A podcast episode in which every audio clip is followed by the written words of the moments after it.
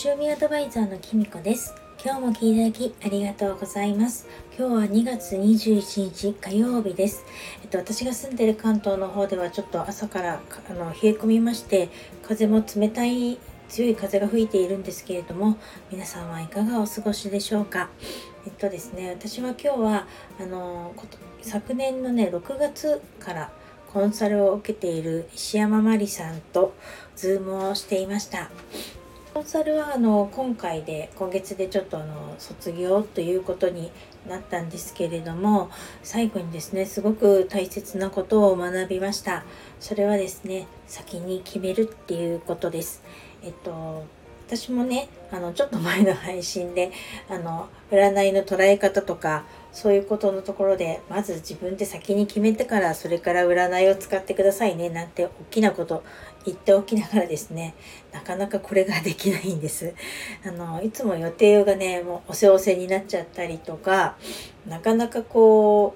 う予定を決めるっていうことできなかったりするんです。本当にできるのかなとか不安になっちゃったりとかあのー、あれもあるしなこれもあるしなとか思っちゃうんですよね。ですね。例えばですけれども私はですね娘の成人式の前撮りが4月にあるんですけれども4月9日に前撮りの日が決まったらですねその前撮りの日までにですね娘のあの髪の毛の色を直しなさいとか髪伸ばしなさいとか例えば私もですね前撮りの日家族で写真を撮るのでスーツを用意しなきゃいけないなとか美容院に行ってこなきゃいけないとかそういうことを準備しますよね。そういうふうにですねビジネスでもやっぱり先に決めるってことがすごく重要で予定をもうこれこれこの日に決めますとすればですねそこから嫌がおうでもあの自分で資料を用意したりとか準備をすあの告知をしたりとか準備をするってことにをやっていくんですよね。なんですけどここはなかなか勇気が出なかったりとか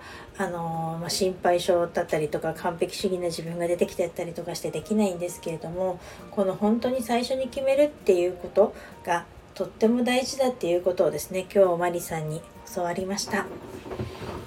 してですね。私が今こういうふうに本当にできるのかなとか不安だったりする気持ちとかですね。あのうまく募集が集まらなかったらどうしようとかそういうことを考えたりとかする気持ちっていうのは私みたいなレベルの人間が思ってるだけじゃなくてマリさんみたいにもうずっと本当にビジネスをされてる一線であのビジネスされてる方だってどんな方だってみんな同じように思ってるってことあのマリさんに聞かせていただいて本当にそういうことなのかとみんな同じ気持ちを抱えながらもそれでも一生懸命頑張ってやってきてるからこそ今があるんだなっていうことをすごく感じました。